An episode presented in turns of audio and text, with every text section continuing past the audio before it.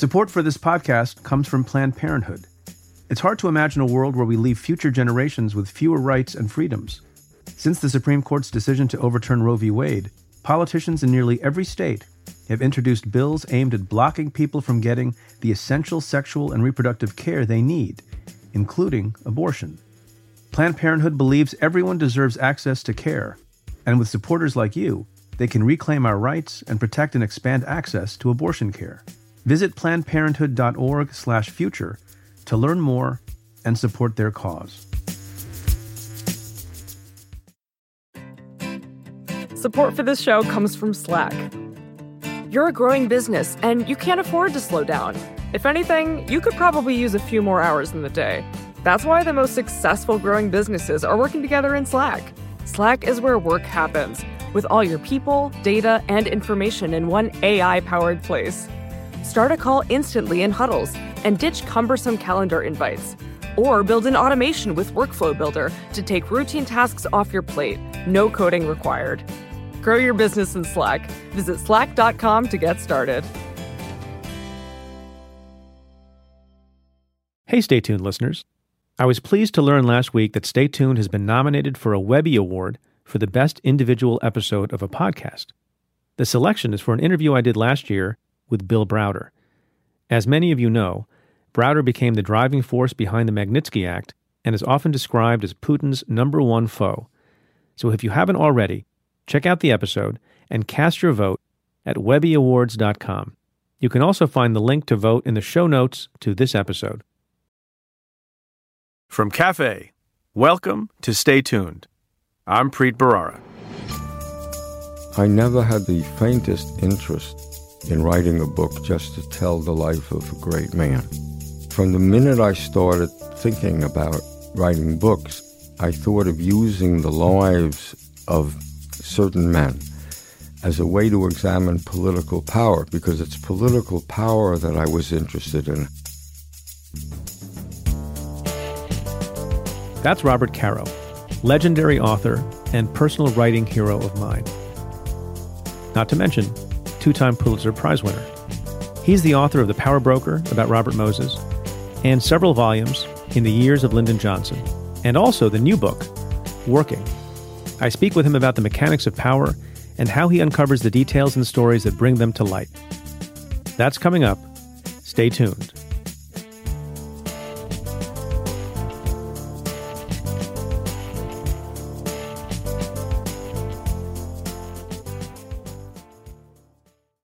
What is justice? How is it served? Who wields it? How is it accomplished? And when does it fail? These are some of the questions and moral quandaries that I wrestle with in my new book, Doing Justice A Prosecutor's Thoughts on Crime, Punishment, and the Rule of Law. It is also about the stories and timeless principles that can help us understand this moment in history. Doing Justice came out in March, and to the great relief of my mom and dad, it debuted at number four on the New York Times bestseller list. Thank you to everyone who has shown their support so far and read the book. I see your kind tweets and emails and comments, and it means a lot to me. So if you enjoyed the book, please consider heading to Amazon and writing a review for Doing Justice. Every review helps other people find the book. To learn more about Doing Justice and to order a copy for yourself or your friends, head to doingjusticebook.com. It's also available as an audiobook. Now let's get to your questions. This question comes from a tweet from user Jonathan Howard, whose Twitter handle is at staring is polite.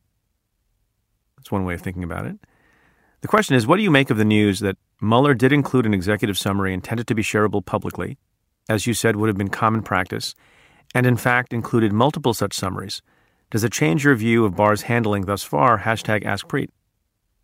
So, this whole mystery about the Mueller report and the accuracy of Bill Barr's summary of it, although he continues not to call it a summary, although of course it is a summary, as I keep saying, will be resolved hopefully in the next six or seven days, because Barr himself in his testimony this week before the House said he expects a version of the report to be released within a week. So I think we'll find out uh, relatively soon, depending on the extensiveness of the redactions, how accurate his summary was. It's an interesting question you raise, and the reports are that there have been uh, one or more summaries that the Mueller team themselves prepared. you know, perhaps with an eye towards those things becoming public in advance of the full report, given potential redactions that have to take place. But the report also said, that I read at least, that the special counsel's office did not make a direct request to Bill Barr to release those summaries. So they were prepared. Maybe they were prepared by the team in an abundance of caution, and some members of the team thought it would be helpful. But at the end of the day, Bob Mueller thought of his task as narrow and didn't think that he should be dictating to Bill Barr or anyone else what, in fact, should be released. That's the best sense I have of things.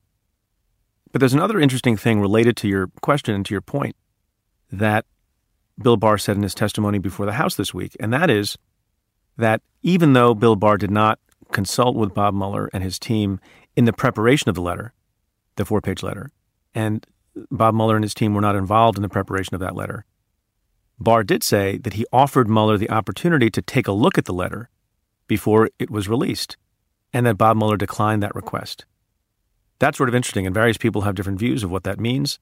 It seems to me a pretty smart move. Bob Mueller probably thought his report speaks for itself, and that should become public in some form at some point in the future. And why allow Bill Barr or someone else to say that Mueller took a look at the summary and implicitly approved the summary?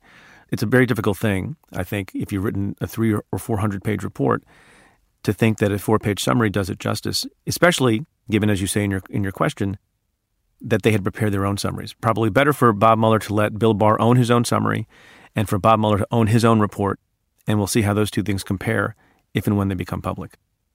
By the time the next Stay Tuned episode drops next Thursday, I imagine we'll know the answer to some of these questions. So maybe I shouldn't be making predictions now, but it sounds like from Barr's public testimony, it sounds like we'll have more redactions than perhaps necessary because, among other things, people have been speculating about whether Bill Barr would choose to seek a, an order from a court to allow the release of certain grand jury material.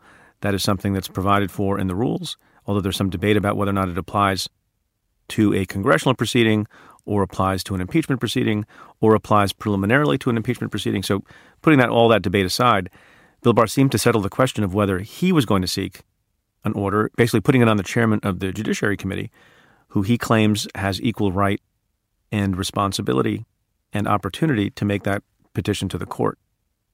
So I imagine that what is produced publicly will be heavily redacted. There'll be fights about it. It sounds like Bill Barr is providing to the public exactly what he intends to provide to Congress. And you could have a big debate on whether or not Congress deserves to have a less redacted version than the public, especially folks uh, who were the chairs and ranking members of the Judiciary Committee and the Intel Committee, who I think are entitled to see a version of the report that is not redacted for classified information or ongoing investigations. This next question is a tweet from David, whose handle is at DGKDC, who asks Given the number of acting and therefore unconfirmed cabinet positions, can the 25th Amendment even be invoked on our cognitively declining hashtag POTUS at this point, hashtag AskPreet? David, thanks for your question. As I've said many, many times before, uh, I don't think the 25th Amendment would be invoked the likelihood of that is really, really low, even if you had all Senate confirmed people in place in the cabinet. I think more troubling, because it's more of a reality that we have to deal with, is the fact that we have so many acting and unconfirmed cabinet positions. Obviously, your question is provoked by the resignation just this week of Kirstjen Nielsen, who was the Secretary of Homeland Security, but her deputy also resigned. We have never had a permanent Senate confirmed official to head ICE we still have an acting Secretary of Defense. We still have an acting UN ambassador. We have an acting Secretary of the Interior, and the list seems to go on and on. We don't even have a permanent Chief of Staff, even though the White House does not need Senate approval for a Chief of Staff. As the President has said at least once, he prefers acting because he has more flexibility, but the problem is that's not how it works. The President is entitled to his White House staff, you know, basically unfettered, he has chosen to exercise that authority very broadly and controversially. He has, uh, as among his advisors, his own daughter, his own son in law, and various other people who were not able in the ordinary course to get security clearances. And, you know, we can have oversight of that and we can criticize that, but basically, he can do what he pleases. With respect to the heads of cabinet agencies, like the Department of Justice, like the Department of Defense, like the Department of Homeland Security, the Constitution provides very clearly, as you all know, that he nominates and the Senate advises and consents or withholds its consent. And what you have now is an increasing number of people uh, who are heads of agencies that literally employ hundreds of thousands of people and take care of you know some of the most important and sensitive matters for the country, including national security, including going to war, including defending the homeland, including protection of the president as far as the Secret Service is concerned, including border security. You know, you name it, they do these things. And nonchalantly having an acting person in those positions to basically avoid any check on the part of the Senate is, I think, inappropriate and a problem. And it's something that flies a little bit under the radar screen. Someone tweeted recently that there may come a day when we realize that this was maybe one of the most significant power grabs. I think that day is now. And I think we need to address it. And I think it's one of the things that we may think about in the future with respect to how long a president can delay in nominating a permanent candidate for a position that has been unfilled because either he has caused it to be unfilled by firing someone or death or some other accident. We need permanent people in those positions, and those people need to be approved by the Senate.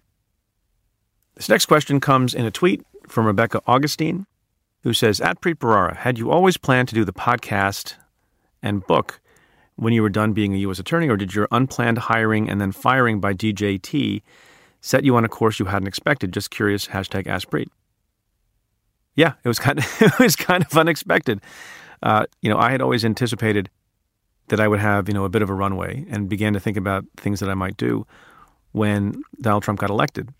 And the first thing I did was plan a family vacation, which I hadn't taken uh, a serious one in a long time for both budgetary and other reasons.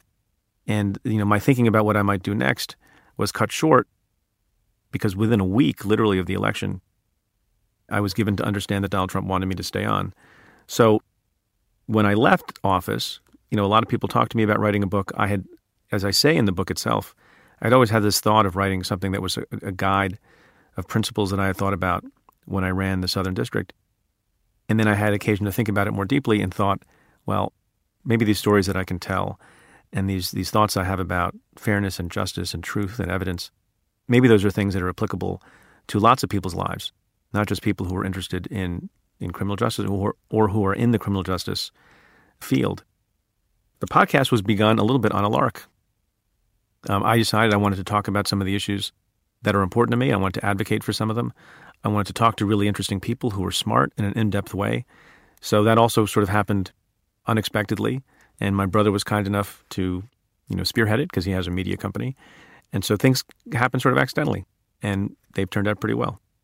Thanks for your question.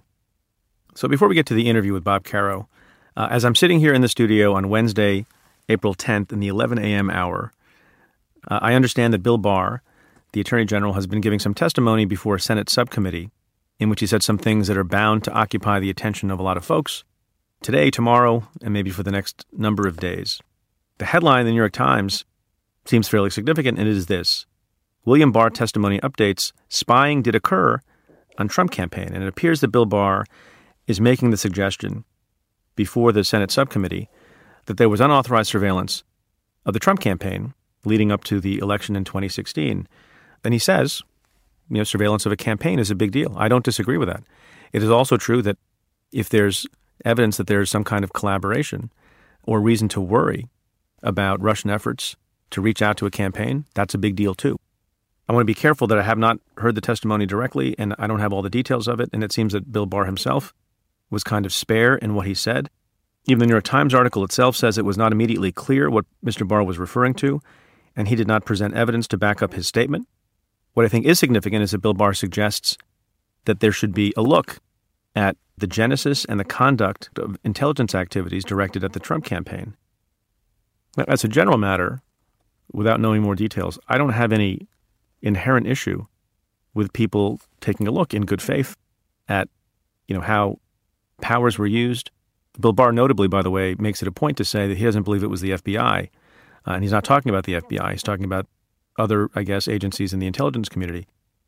But if someone wants to take a look at how authorities were used and how an, investigation was done, and they're doing it in good faith rather than in a retaliatory, punitive way, which you worry about because that's how the president talks about it, because he doesn't like being investigated, didn't like being investigated. Unclear which of those things it is. It's also slightly odd because some of these issues have been looked at. The New York Times article, which may be updated by the time you, you hear this tomorrow, but for the moment it says this. It says that Mr. Barr said that he will work with the FBI director, Christopher A. Wray, to examine the origins of the Bureau's counterintelligence investigation of the Trump campaign, and that he would soon set up a team for that effort, implying that he's going definitively down the path of doing some kind of review. But then the Times article also says that Bill Barr noted that Congress and the Justice Department's Inspector General have already completed investigations of that matter, and that after reviewing those investigations, he would be able to see whether there are any, quote, remaining questions to be addressed, close quote, which suggests that he's maybe just thinking about it and maybe there's no need to have a further inquiry. So, so it's also unclear. And one, on the one hand, he says it's not necessarily the FBI, it's the intelligence community. On the other hand, he's saying that he wants to examine the origins of the Bureau's investigation. He also said, and this is important as well, I am not suggesting those rules were violated, meaning the surveillance rules, but he wants to take a look. So there seems to be a bit of hedging and not full clarity on what Bill Barr intends.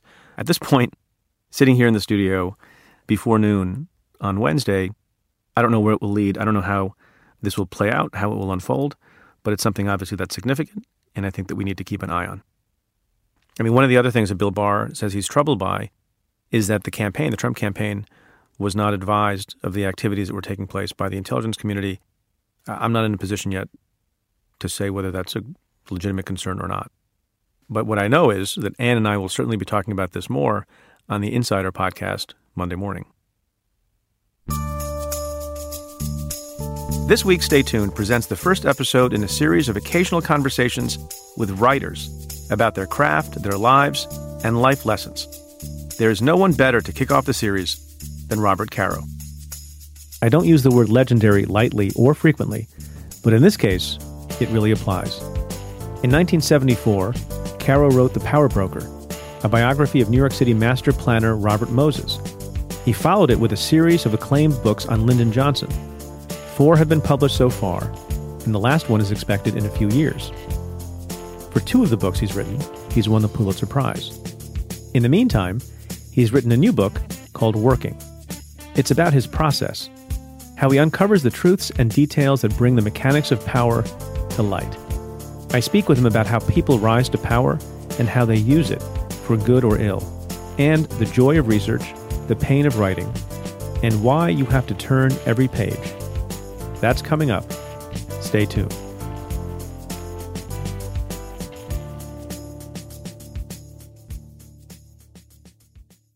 The New Yorker represents the best writing in America today. Online and in print, The New Yorker covers a full range of topics in depth, including lots of the things we like to cover in this podcast politics and news, international affairs, and culture. Not to mention, The New Yorker touches on subjects that many readers may not have previously put much thought into like the world's diminishing supply of sand, paper jams, stink bugs, and hunting down heirloom beans. The New Yorker's incredible roster includes former Stay Tuned guest Ronan Farrow, who's written breaking pieces on Harvey Weinstein and CBS's Les Moonves. I spoke with Jane Mayer about Brett Kavanaugh and the Supreme Court. And another Stay Tuned guest, Jeffrey Toobin, wrote an in depth profile of Bryan Stevenson, who was himself here on the show not long ago. Now you can save 50% and get 12 weeks of The New Yorker for only $6 when you go to newyorker.com slash preet. Enter promo code PREET. You also get an exclusive tote bag, as well as the New Yorker's apps, online archive, and crossword puzzle. And you'll have unlimited access to newyorker.com, which publishes 10 to 15 web-only stories every day.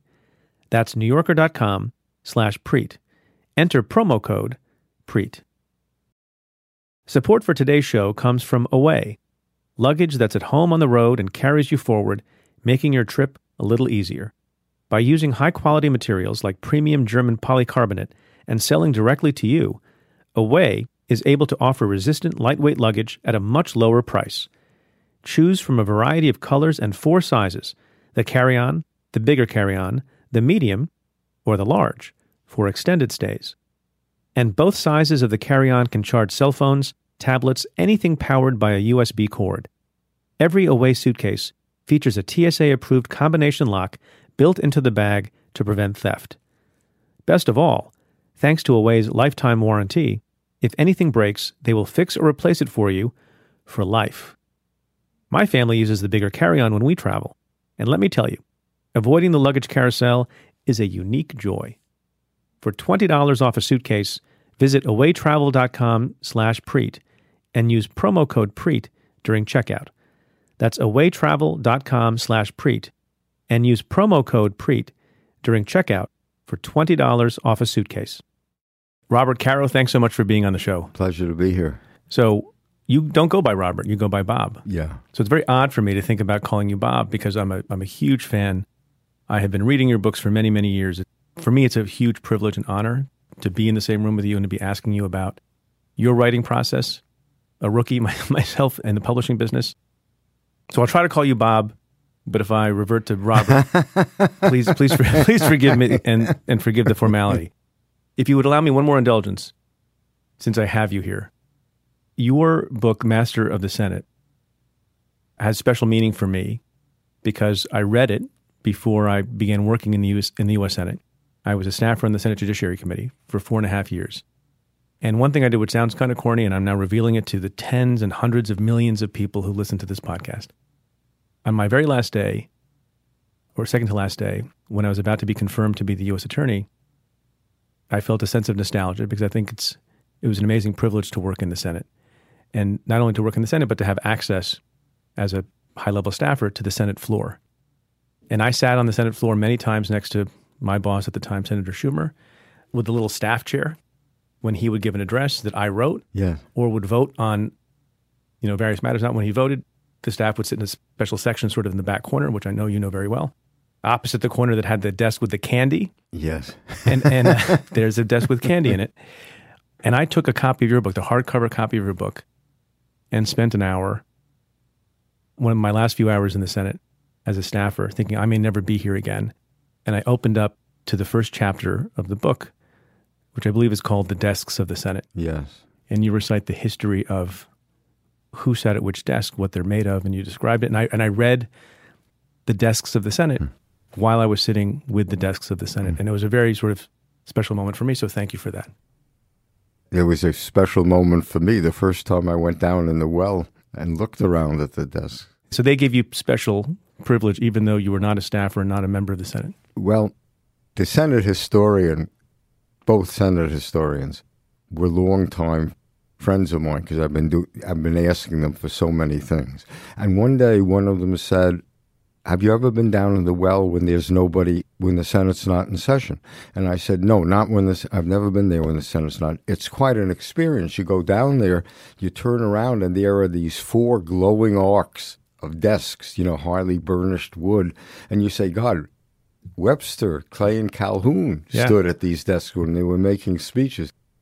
That was actually a big moment. It's a moment I said, you know, I don't care. I'm going to tell the history of the Senate is fabulous, and I want to tell it as well as the story of Lyndon Johnson. Is that when you thought to write about the desks? Or did you have that experience after you wrote about the desks? No, that's what got me to write about the desks. I'd never thought of that before. So you have a new book, which I'm pleased to tell people who don't have a lot of time uh, that it's a bit shorter than than the average Robert A. Caro book. It's called Working, Researching, Interviewing, Writing. Now I hesitate to call it. Would you call it a memoir? It's sort of no, not a full memoir. It's like recollections. It's like glimpses of how I work. Yeah. On the cover, I think I have an advanced copy, but I presume the cover will be the same. It's you sitting on a desk with a white legal pad. You still use the white legal pad? Yeah, I write my first drafts in longhand still. Still. Yeah. and you're sitting in front of on the desk is it an IBM uh, No, it's a Smith Corona Smith Electra Corona Electra 210. typewriter. Yes. You still use that? Yes. You ever thought about moving to computer word processing? I sometimes use the computer to, to take notes, but see, I try to slow myself down. My problem when I was young was I felt I wrote too fast. I didn't think things through. So I decided when that was when I was a reporter. I think I was I was a really fast rewrite man on Newsday when I was a young journalist. I remembered something that happened to me at Princeton. I took a creative writing course with an old, very courtly, soft spoken Southern gentleman, a very famous critic at the time named R.P. Blackmur. And I handed in a short story to him. I took his course for two years. Every two weeks, I handed in a short story. He always said something complimentary. I was always doing these things at the very last minute, you know, an all nighter. I was always pulling all nighters, is what we used to call them. And I thought I was fooling him. And then at our last session, he says something nice to me. And then he says, This is practically the last thing he said to me. He said, But you know, Mr. Caro, you're never going to achieve what you want to achieve if you don't stop thinking with your fingers. And Preet, did you ever have the feeling that someone has seen right through you? He's been yeah. seeing right through you all along. I said, he knows I'm not really thinking about these stories because it's too easy for me to just dash them off. So when I was a newspaper man, I, I continued being a very fast rewrite man. But when I stopped to do The Power Broker, my first book, I said, this is really complicated. I can't do this the same way. I've got to slow myself down. And the first thing I thought of is I'm going to do my first drafts in longhand because that's the slowest way of committing your thoughts to paper. But correct me if I'm wrong. It's not that your writing has necessarily gotten slower, and that's how you slowed yourself down. Is it that, or is it that you decided that you needed to think more before you actually wrote things down and research more? Exactly right. That's exactly right, yes. So once you've done that, do you think your pace of writing is still as speedy as it was? Yes. You know, when I finished the research, then I set myself, and I'm starting to write, I set myself a goal of a thousand words a day. And I usually meet that goal. The writing isn't what takes long, it's the researching that takes And the thinking. The thinking, yes. You know, so my books are so long. So I do something that's really weird. I'm not sure I should be saying this to the public. It's, but, exactly what you should be saying to the public. Well, we want all the weird stuff. Well, here, okay. Here's here's here's a weird here here's a That's what stuff. podcasts are for. when I finish writing a book, uh, I finish researching a book, I have all this material. I make myself not write until I can boil down what the book is about I like to try to make it into one paragraph, but I usually fail. It's usually two or even three paragraphs. But I don't start writing until I boil it down that way. Then I type those out, I put it up on the cork board next to my desk. And let's say for the next three years while I'm writing, I make everything relate to those couple of paragraphs. I've seen you also say that it's not just the two or three paragraphs, but that you want to have the last sentence of the book, even if it's an 1100 or 1200 page book, you want to know what the last sentence is going to be so you are inexorably leading up to that last sentence. I learned that in The Power Broker. That was my first book. I had this huge mass of material, and I couldn't think how to write it. I couldn't think how to outline it. It was very frustrating and actually terrible time for me. So Robert Moses had long since stopped speaking to me, but I mm. would go whenever he appeared in public. So he was dedicating something out of Flushing Meadow at the World's Fair site before a small audience. All his men, his engineers were all sitting in the first couple of rows, and I was sitting in the back row. Point of his speech is he said, Someday we're going to sit here and talk about the ingratitude of the public toward great men, by which he meant himself. And I said, Why aren't they grateful? I see all the heads of Moses' subordinates nodding, Yes, why aren't they grateful? and all of a sudden I said, Yeah, that's the last line of the book. Why weren't they grateful? Why did he build all these highways and parks? Why aren't people more grateful to him? That's the last line of the book. Why weren't they grateful? I went back to my office and was able to just sit down and outline the whole power broker and write it very easy. So I learned my lesson. I have yeah, to you did in, the, in like two or three months, right? How many years was it? To research and write. Yeah. I worked on the power broker for seven years. For seven years. Yes. Do you worry at all that if you have the last sentence in mind, that that's improperly shaping the route to that last sentence, or is it that you already have done the research and so you know what the path is going to be?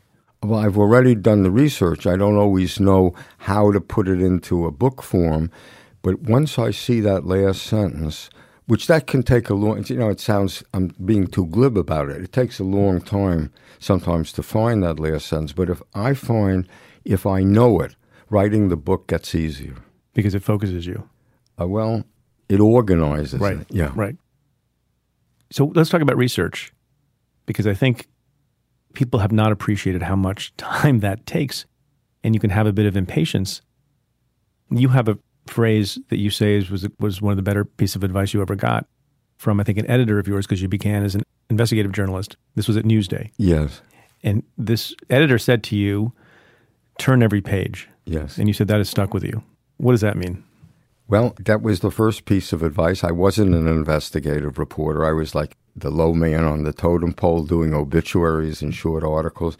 But through an accident, I had to go down and go through a whole mass of files at a federal agency on a Saturday because every we couldn't get anybody else. Everyone else was at a picnic on Fire Island. No one had cell phones, and you couldn't reach. I was the only guy in the office because I was the lowest reporter. And finally, an editor said, in a tone of real apprehension, "I guess you'll have to go yourself." And I spent all night working through the files. I really loved. Do- I'd never done that before. Just like gee, I love doing this.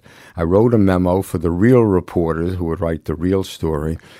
And the next day, I was back home, and there was this editor, a tough old guy out of the 1920s, out of the front page. And he had never had, I went to Princeton, he had never allowed them to hire anybody from the Ivy League. I was the first Ivy League graduate in his city room in like 20 years, the 20 years he had been there. And his secretary says, Alan, his name was Alan Hathaway. Secretary says, Alan wants to see you right away. So I said to Ina, thank God we didn't move. We were still we were living in New Jersey. Newsday was on Long Island. I said, I'm about to be fired. And I drove in there just absolutely sure I was going to be fired. And, and his secretary, June, says, go right in. Alan wants to see you. And I see he's reading my memo. And I went in, and after a while, he looks up at me and he says, I didn't know someone from Princeton could do digging like this. From now on, you do investigative work. So I don't have a lot of savoir faire in moments like that. And I remember saying to him something like, but I don't know anything about investigative work. and he looks up at me, and I've never, you know, there are moments in your life you don't forget. And he said, just remember one thing turn every page, never assume anything turn every goddamn page. To tell you the truth, that stuck with me my whole life. So when I get down to the Johnson Library, of course, you can't turn every page. There's like 40, too many pages. Yeah. Right. Some people say that about one of your books. well, they shouldn't be allowed to do that. they shouldn't. when you refer to Ina, that's your wife. Yes. Who is also an important editor for you. Well, she's a researcher.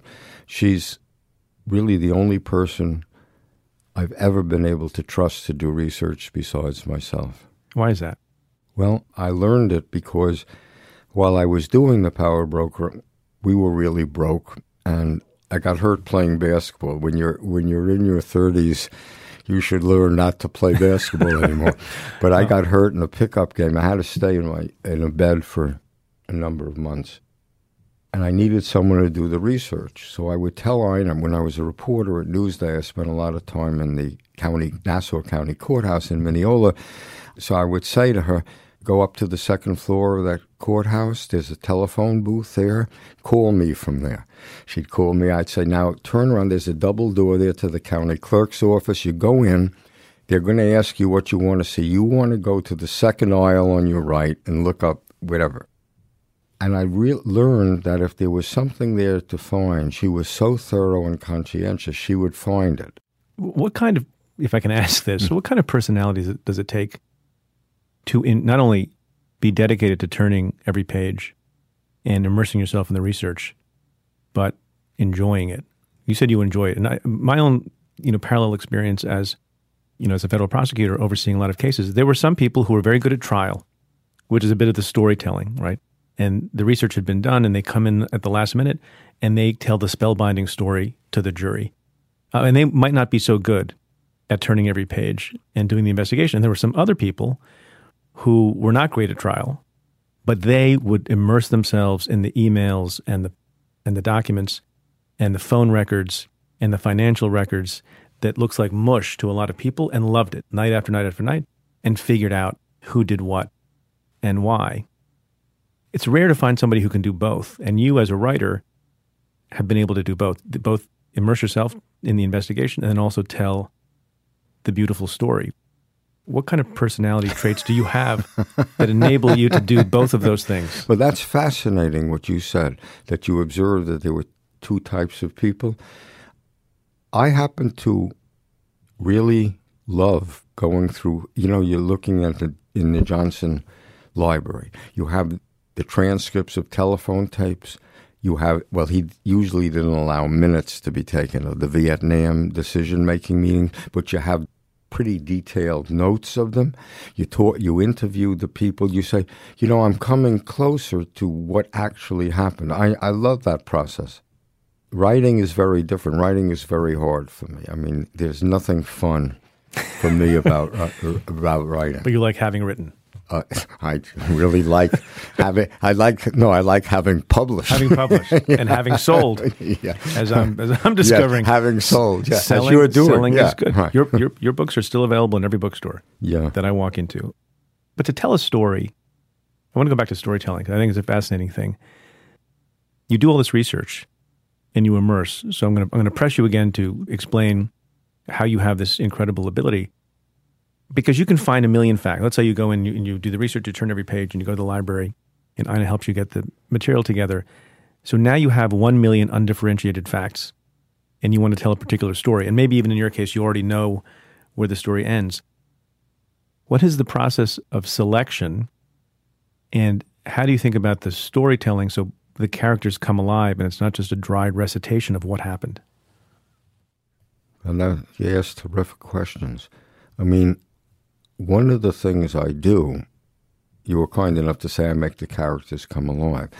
One of the things I say, you know, like in The Power Broker, I said, well, you know, the rise of the Irish in New York is an important part of the story. So you can either give people a lecture on the rise of the Irish in New York, or you can tell it through the life of Alfred E. Smith, who was the first Irish Catholic to become governor. You know, mm-hmm. you, and he made you know. Oscar Handlin, a historian, once said Al Smith is the consequential person in American history most forgotten by history. Franklin Roosevelt said to Frances Perkins, his Secretary of Labor, You know, Frances, 90% of everything we've done in the New Deal, Al Smith did first in New York. I said, This is a fascinating life. I can tell the rise of the Irish, the significance of them through this life, and make it, I can, if I can write it well enough, that, that's what you always say to yourself. If I can manage to write it well enough, then people will read it. And that sounds easier than it is. I no, mean, I can't. If you, if you looked difficult. at my office, you'd at the end of a day, you'd see so many crumpled up pieces of paper that I've thrown out. Do you do you read novels? I love novels. And but uh, and are your models for writing your books that are tremendous exercises in storytelling? Are your models other history books or biographies, or are they in part novels? in part, In part. they're the novels of Anthony Trollope, who was a 19th century. He wrote six political novels. They're called the Palliser novels because he seemed to understand something that I think you understand from your career, and I understand, or I think I understand, that politics and government turns on character, on people. And these officials' character is, in a way, the fate of government. And you say, why did Lyndon Johnson why did he have these two sides of him? One side is this horrible side of leading this nation into this incredible war. I mean, he sent almost 600,000, think of that, 600,000 men over to fight in the jungles of Asia. What kind of a guy does that? On the other hand, he's the guy who passes the first voting rights, the first civil rights, Head Start, Medicare. Medi- oh, so you say that's personality, that's character that, that accounts for this. You also talk about, and I, I assume this is related to storytelling, the power of place. Yes. What do you mean by that? Well, quality of writing, Preet.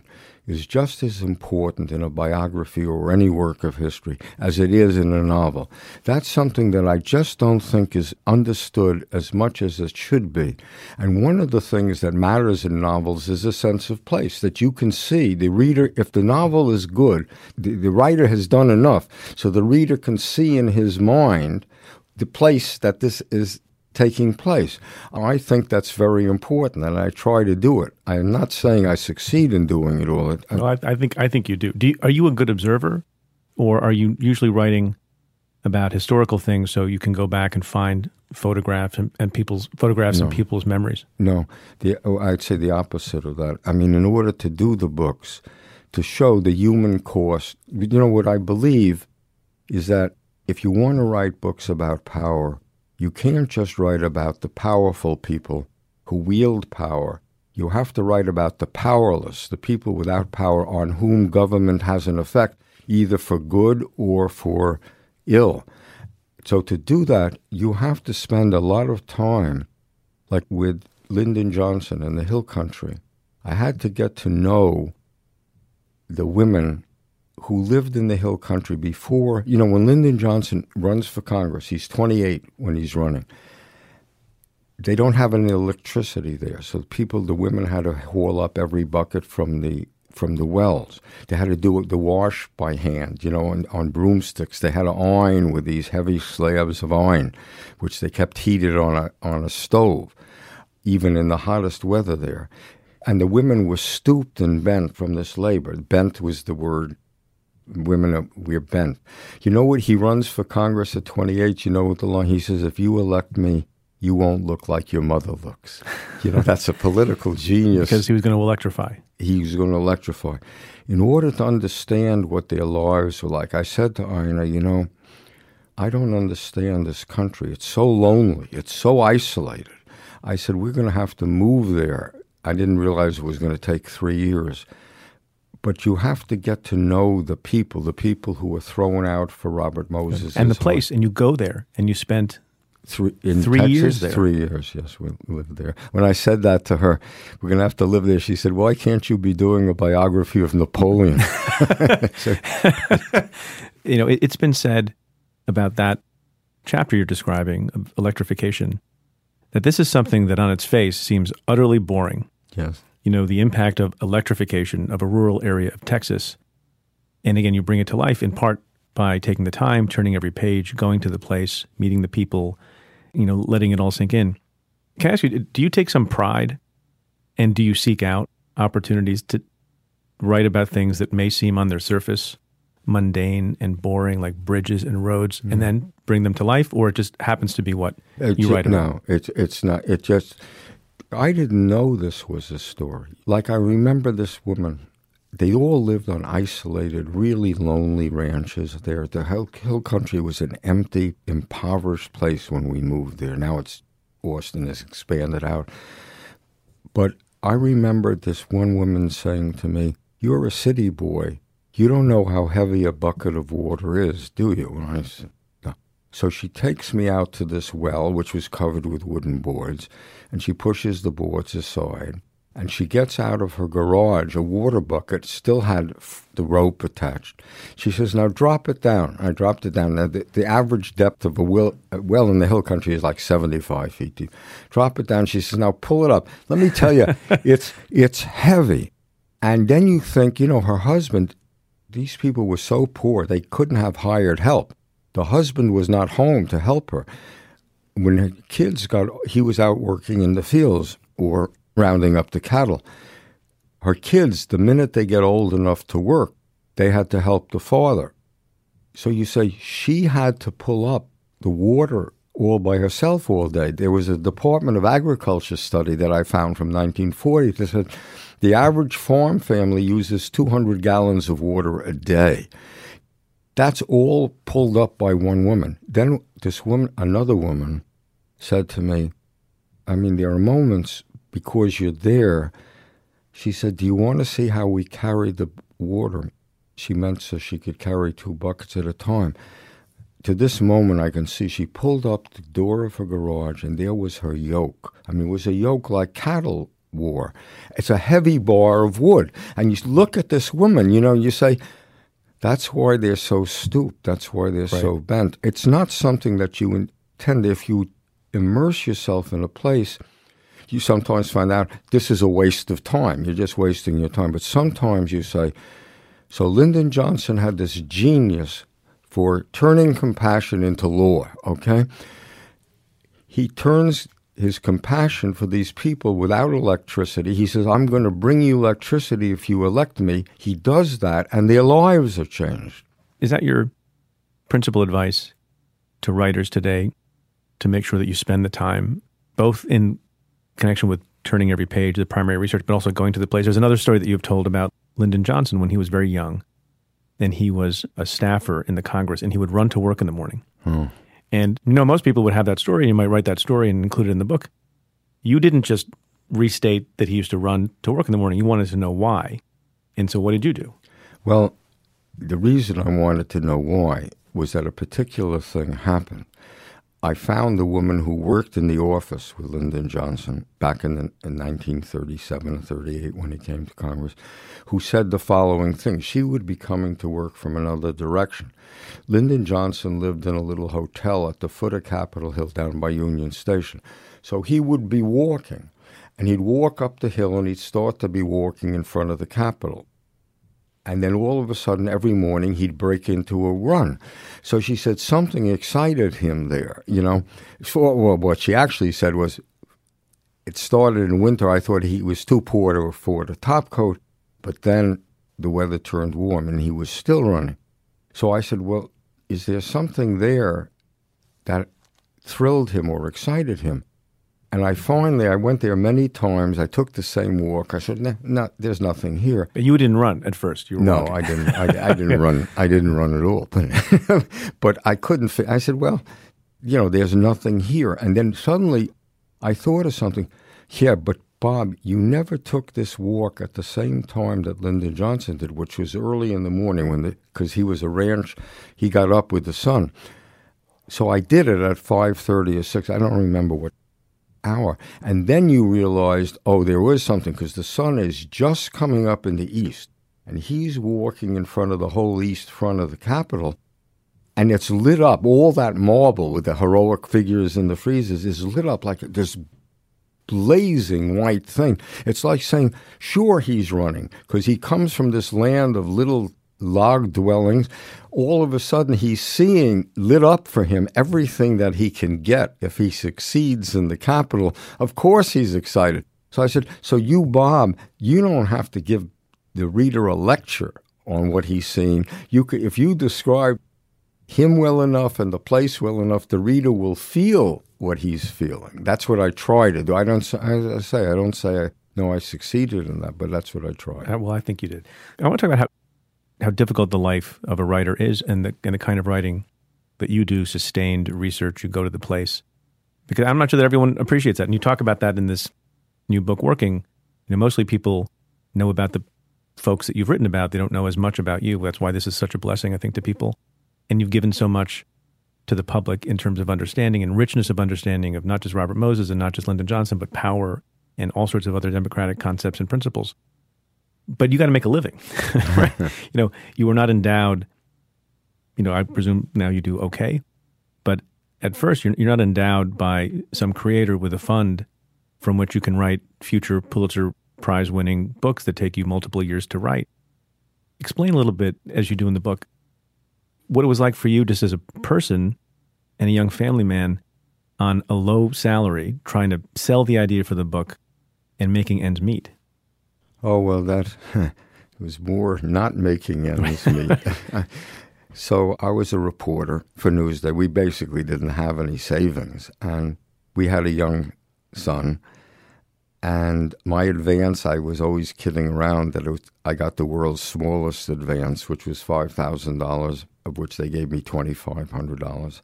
So. And the schedule for writing, this was on The Power Broker. Yes. And the schedule that they had set for writing The Power Broker, that you, I think you set, your prediction was it was going to take you how long? Nine months. Nine months. and, and the thing was, I got a grant that enabled me to quit my job. And I said to Ina, Oh, they're giving me a grant for a year, and it's only going to take nine months. We'll finally get to go to France.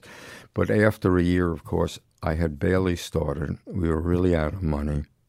So we sold our house on Long Island. It was unfortunately before the real estate boom. So we cleared $25,000. We moved to an apartment in the Bronx. And that got us through a year.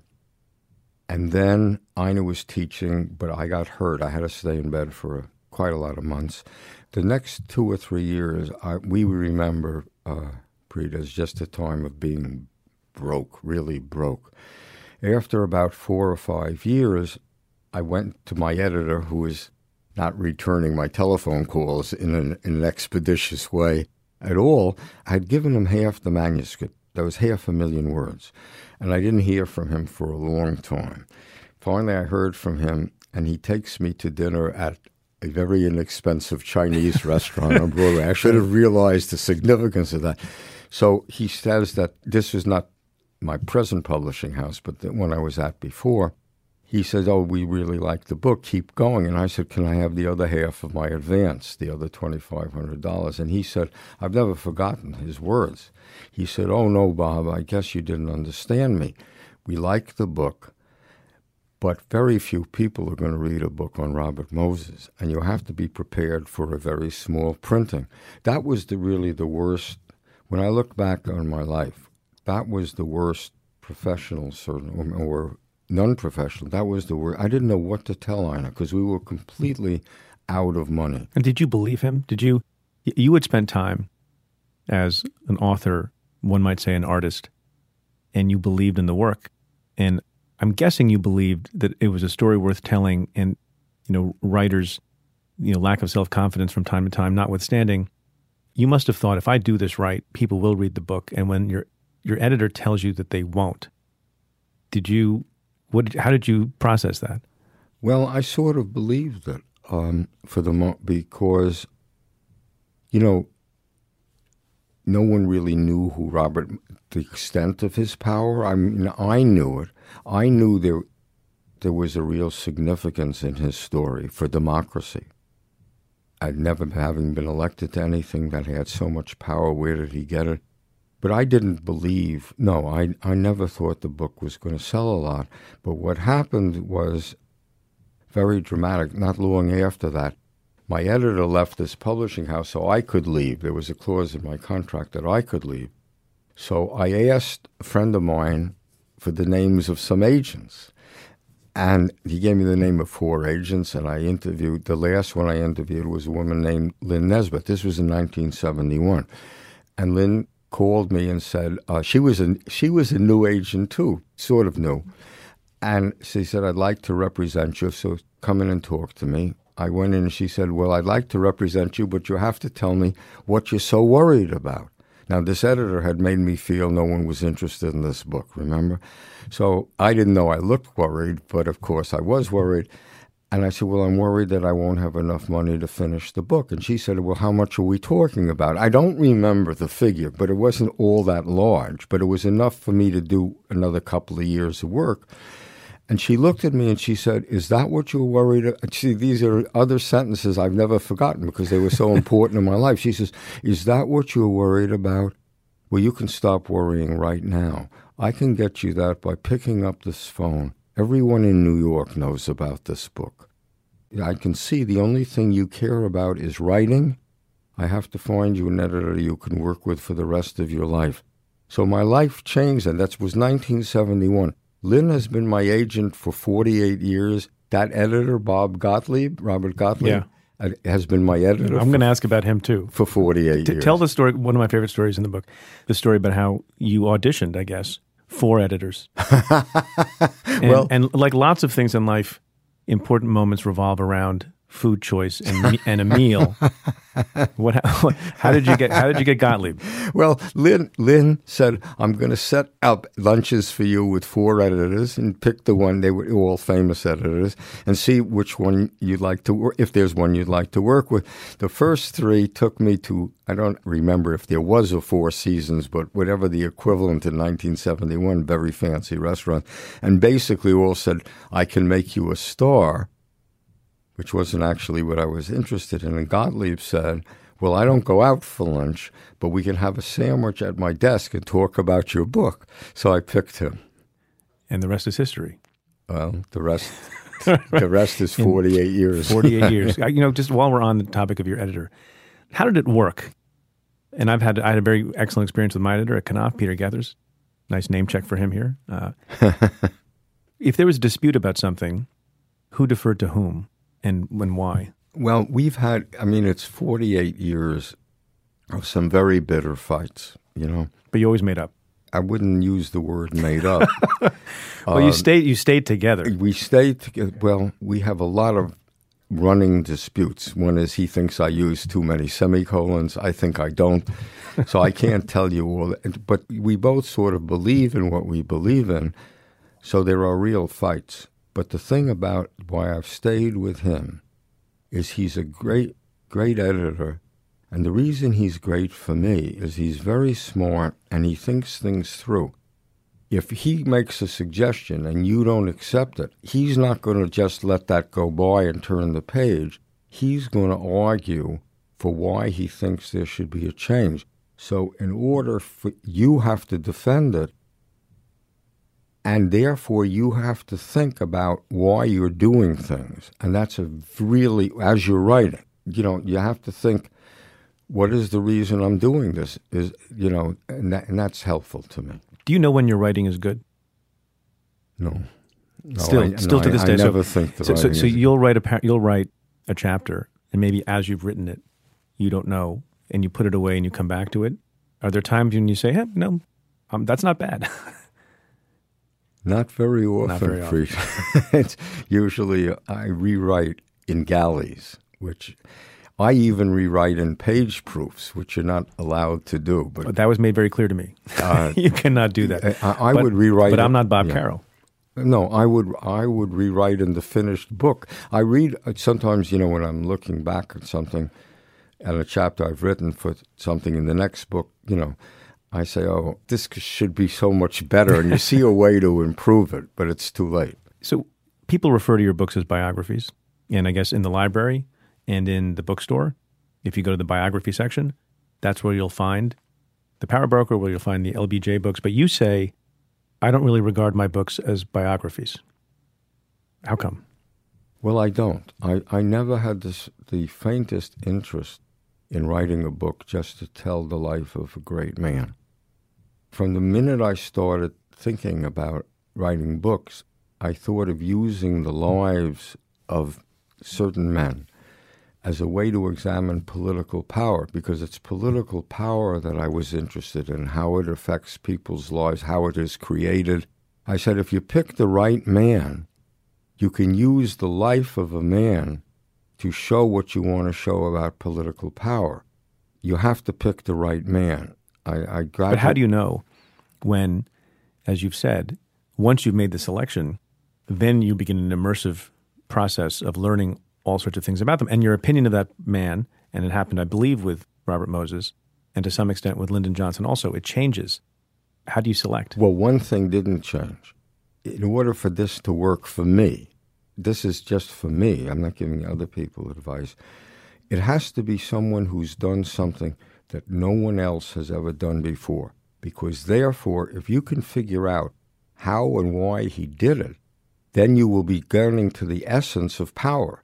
Now, Moses did something that no one else has done before. You know, we believe power comes from being elected from the ballot box. Here's a guy who was never elected. He had more power than anyone who was elected, more than any governor, more than any mayor and governor combined. And he held that power, think of this, for 44 years. And with it, he shaped the whole metropolitan area. So when I wanted to do another book, the thing that attracted me to Lyndon Johnson first wasn't his presidency. It was that when he was Senate Majority Leader, he made the Senate work. It never worked before him, really hasn't worked since him. For six years, when he was Majority Leader, the Senate was the center of governmental creativity and energy in Washington. It's not Eisenhower's civil rights bill, it's Lyndon Johnson's civil rights bill. So, if you had to, based on all of your experience, and there's no finer authority on power than you in many ways, What are the personality traits that allowed someone like Robert Moses to do that which had never been done before? And Lyndon Johnson also. And among the possibilities, and pick others, perseverance, self confidence, intelligence, shamelessness, courage, maybe some negative qualities. What are the list of things that allowed folks like that to do unprecedented things? Well, it, I would have to say it varies from Moses to Johnson. So for Moses, well, both Moses and Johnson were political geniuses. I mean, Moses at one time thought he'd be elected mayor of New York. He ran for governor of New York. He didn't win. He so not a not a perfect genius. uh, uh, well, people. Let me tell you, people got a glimpse of what Robert Moses was like. That could be really frightening. I remember talking to him. He was already seventy eight years old, and when he got angry, he was frightening. And um, so he ended up choosing a path through which he became more powerful. Correct. He went into a room with a yellow legal pad and he thought of a way that public authorities could be a source of great political power, so much political power that he couldn't be touched by anyone who was elected. No one knew what he was doing when he, he suggested this legislation to to deal with the Triborough Bridge and Tunnel Authority and the other authority. No one in Albany realized what they were passing. Only he knew it. Lyndon Johnson was a way of finding power in places that no one had ever seen it before uh, uh, in the Senate.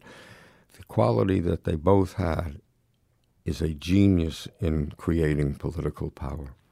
And how about understanding what animates other people? From my reading of some of the, the Johnson books, maybe it's not the top quality, but Johnson knew every strength and weakness of every person he ever had to reckon with. You're absolutely Johnson. That was a key thing. I mean, he was a genius in reading people, of knowing what they were afraid of, what they really wanted. Moses, the opposite, because he couldn't deal with human beings. So he thinks of a way of getting power without human beings being involved. You spoke before You've talked about the need to, when assessing power and analyzing power, to also talk about the other side of that, the powerless. When was the first time you realized that? The first time I realized that, boy, what a good question.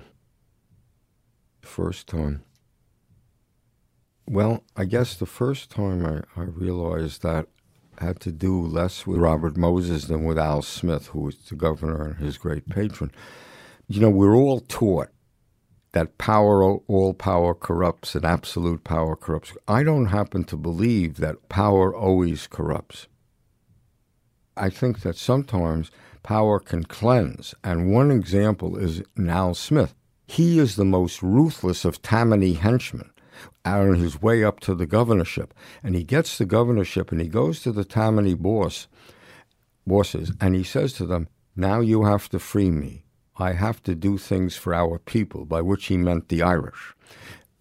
And he passes all this social welfare legislation. I mean, uh, disability benefits, workmen's compensation, unemployment insurance, widows' pensions think of what the life of the Irish was when there was no government help for them. When if your husband died, the first thing the state did if you applied for aid was to take your children away and put them in an institution. That's the kind of thing that you said, "Oh, that's what government can do here. That's how government can help people."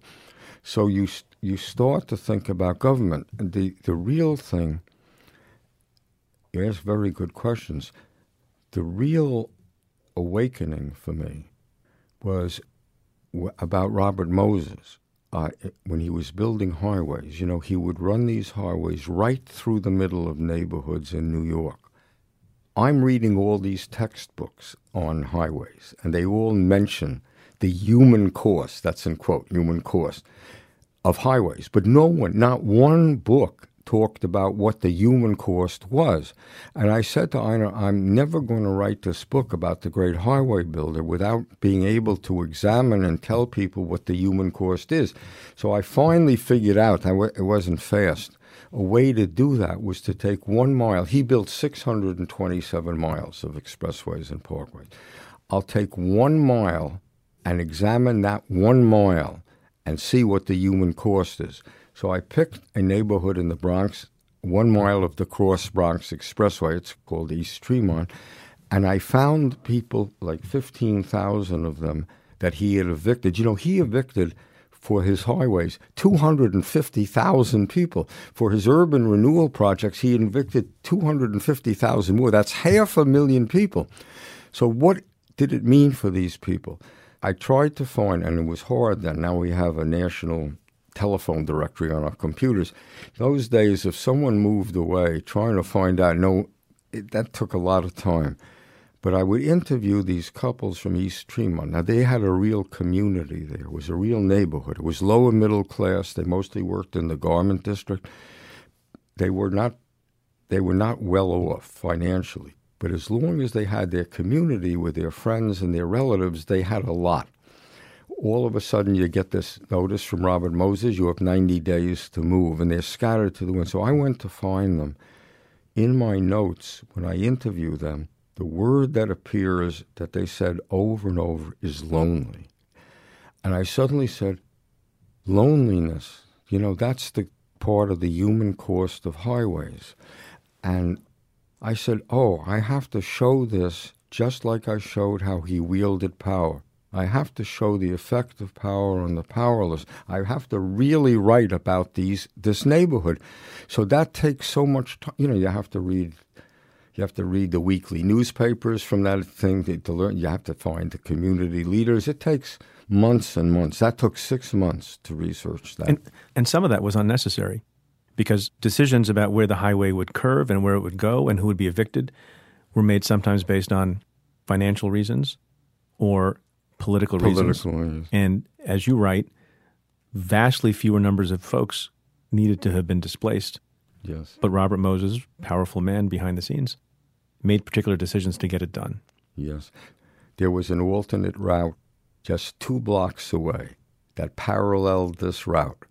He tore down 54 six and seven story apartment houses for this one mile. If he took the other route two blocks away, parallel, exactly the same, it would require, as I recall, him to tear down just six little tenements. But doing it that way the easier way would have required the destruction of a business that was very profitable to Bronx Democratic politicians. So he took the other route. So there came to be a time, I, I think, that you asked Robert Moses about the human cost. Yes. And did he feel bad about it? no, he. Uh, you've really read my books very, very carefully. This is uh, it's a real treat to be interviewed by you.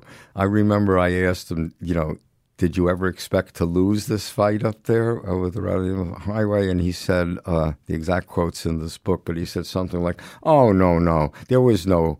Uh, they, I, they just stirred up the animals there, so I just held fast. That was all I had to do. And I'm thinking, I'm interviewing all these people whose lives were ruined, needlessly ruined by Robert Moses. And he cared about it, I would say, zero. And how did that make you feel? Got me really angry, to be perfectly honest. I, re- I remember that particular interview because I was so awed by him and by the brilliance of his mind. And all of a sudden, I was very angry about things. You know what we're talking, which relates to you, your work and your books. When we talk about things like this, we're talking about basically justice and injustice. And Moses was, because of his absolute power in the fields in which he was exercising, which was every field of public works, he could perpetrate these terrible injustices on masses of people. Yeah. So when you write a book versus doing a piece of journalism that you used to do, do you have a different mindset in, in your relationship with and feelings about the protagonist? So when you when you got angry at Robert Moses and these revelations came to you, and he didn't seem to care at all about the people who he had caused suffering and displacement, and you wanted to, I think you said once that you you you felt like punching him in the teeth. Did you think about how that might affect the writing of the book? Yeah. I always felt you better not let it affect your writing of the book. If you can write just the facts and write it well enough, the reader will draw the conclusion. I always try very hard not to let my own feelings influence the writing. I just try to make the writing show what happened. So we go back to the end of the book. Why aren't they grateful to Robert Moses? Should people be grateful to Robert Moses? I think they should be grateful for some things. The things he did when he was young, the creation of Jones Beach, the entire Long Island park system. Wonderful, magnificent things. Jones Beach was about to be swallowed up by developers. We wouldn't have a Jones Beach. Those things were wonderful. Do I think that his starving of mass transit, which we, now every time I hear today about the subways being crowded and breaking down, I said that's because starting, you know, in in the Power Broker, there's a chapter called "Point of No Return." Where after the Second World War, everyone saw the sub- money had to be put into rapid transit. Maintenance had been deferred for 10 years on the subways. And he took that money through his genius. He, through a number of maneuvers, he diverted all that money to bridges and highways. And the city is suffering from it today. Should we be grateful for Lyndon Johnson? Well, in some ways, incredibly grateful. I mean, I don't know that we would have Medicare today if Lyndon Johnson hadn't been president. I, I feel we would not have the Voting Rights Act today if Lyndon Johnson hadn't been president at that moment and had the ability to ram it through Congress. However, you have to say the human cost of Vietnam was immense. On the things that he did well, like the Voting Rights Act that you mentioned, and other things for which we should be grateful, and that he accomplished sometimes through ruthlessness, and sometimes, including elections, through maybe some mendacity. Yeah. should we forgive all that? In, because it was in the service of things for which we should be grateful?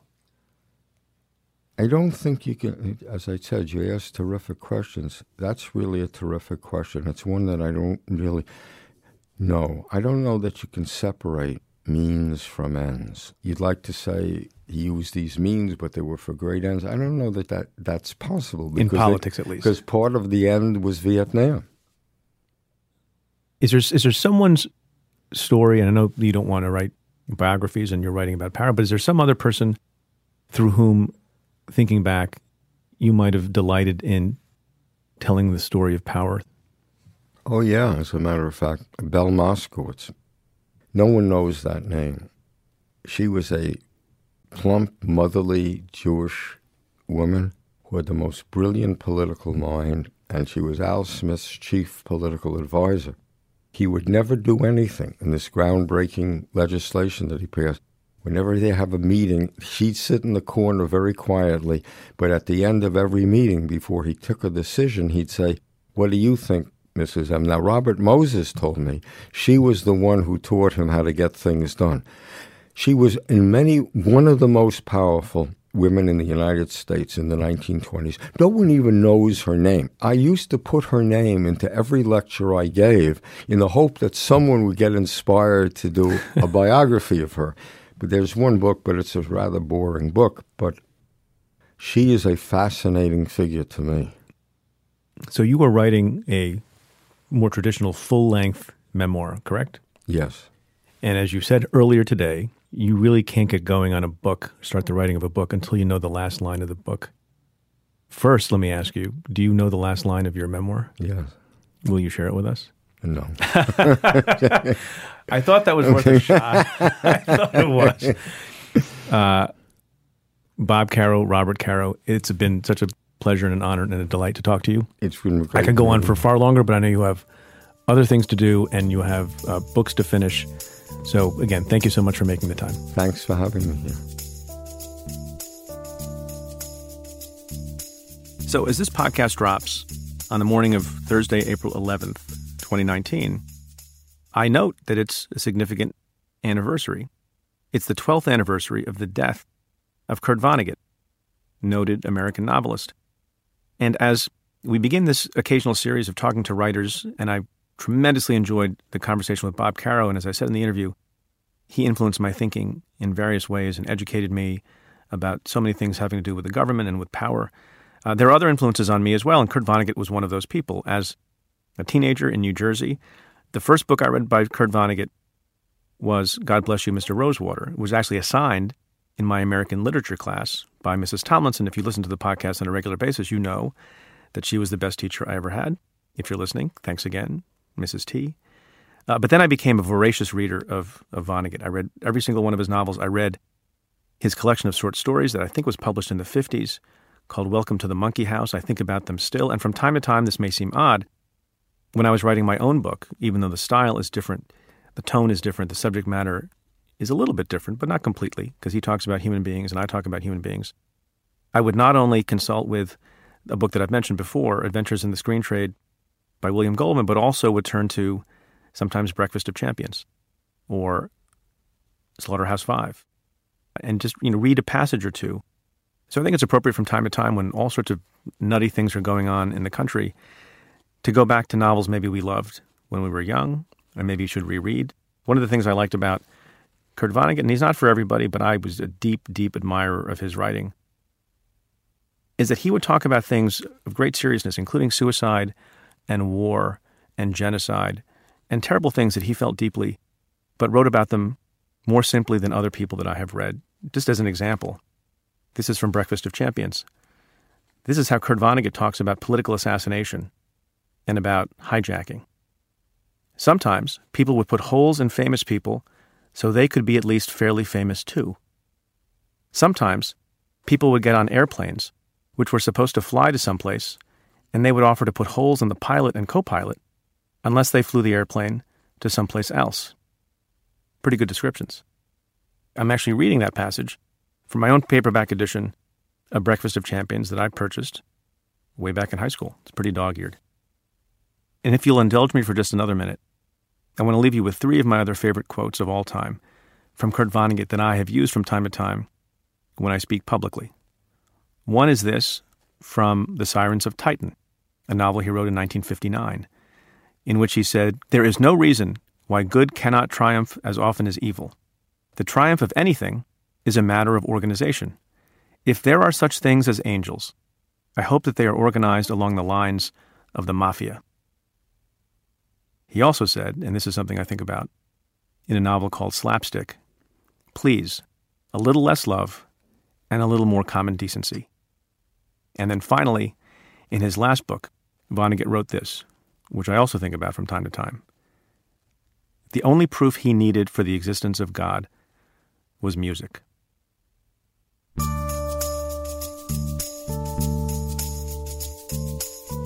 Well, that's it for this episode of Stay Tuned.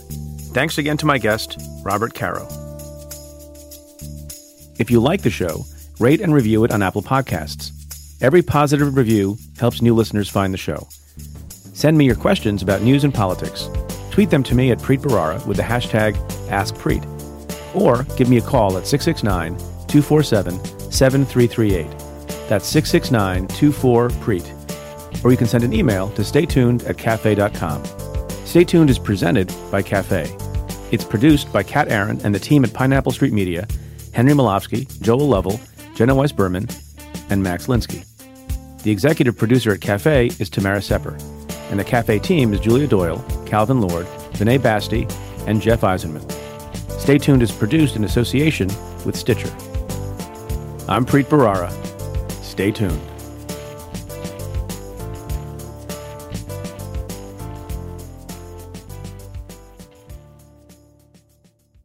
Hey, stay tuned, listeners. As many of you know, I've been on the road promoting my new book, Doing Justice. On April 10th, I spoke about the book with Jeffrey Rosen, president of the National Constitution Center, who is also the host of the podcast, We the People. You can watch the video of that conversation on the National Constitution Center's website, constitutioncenter.org, or listen to it on the center's other podcast, Live at America's Town Hall, which is available wherever you listen. So check out We the People and Live at America's Town Hall podcasts.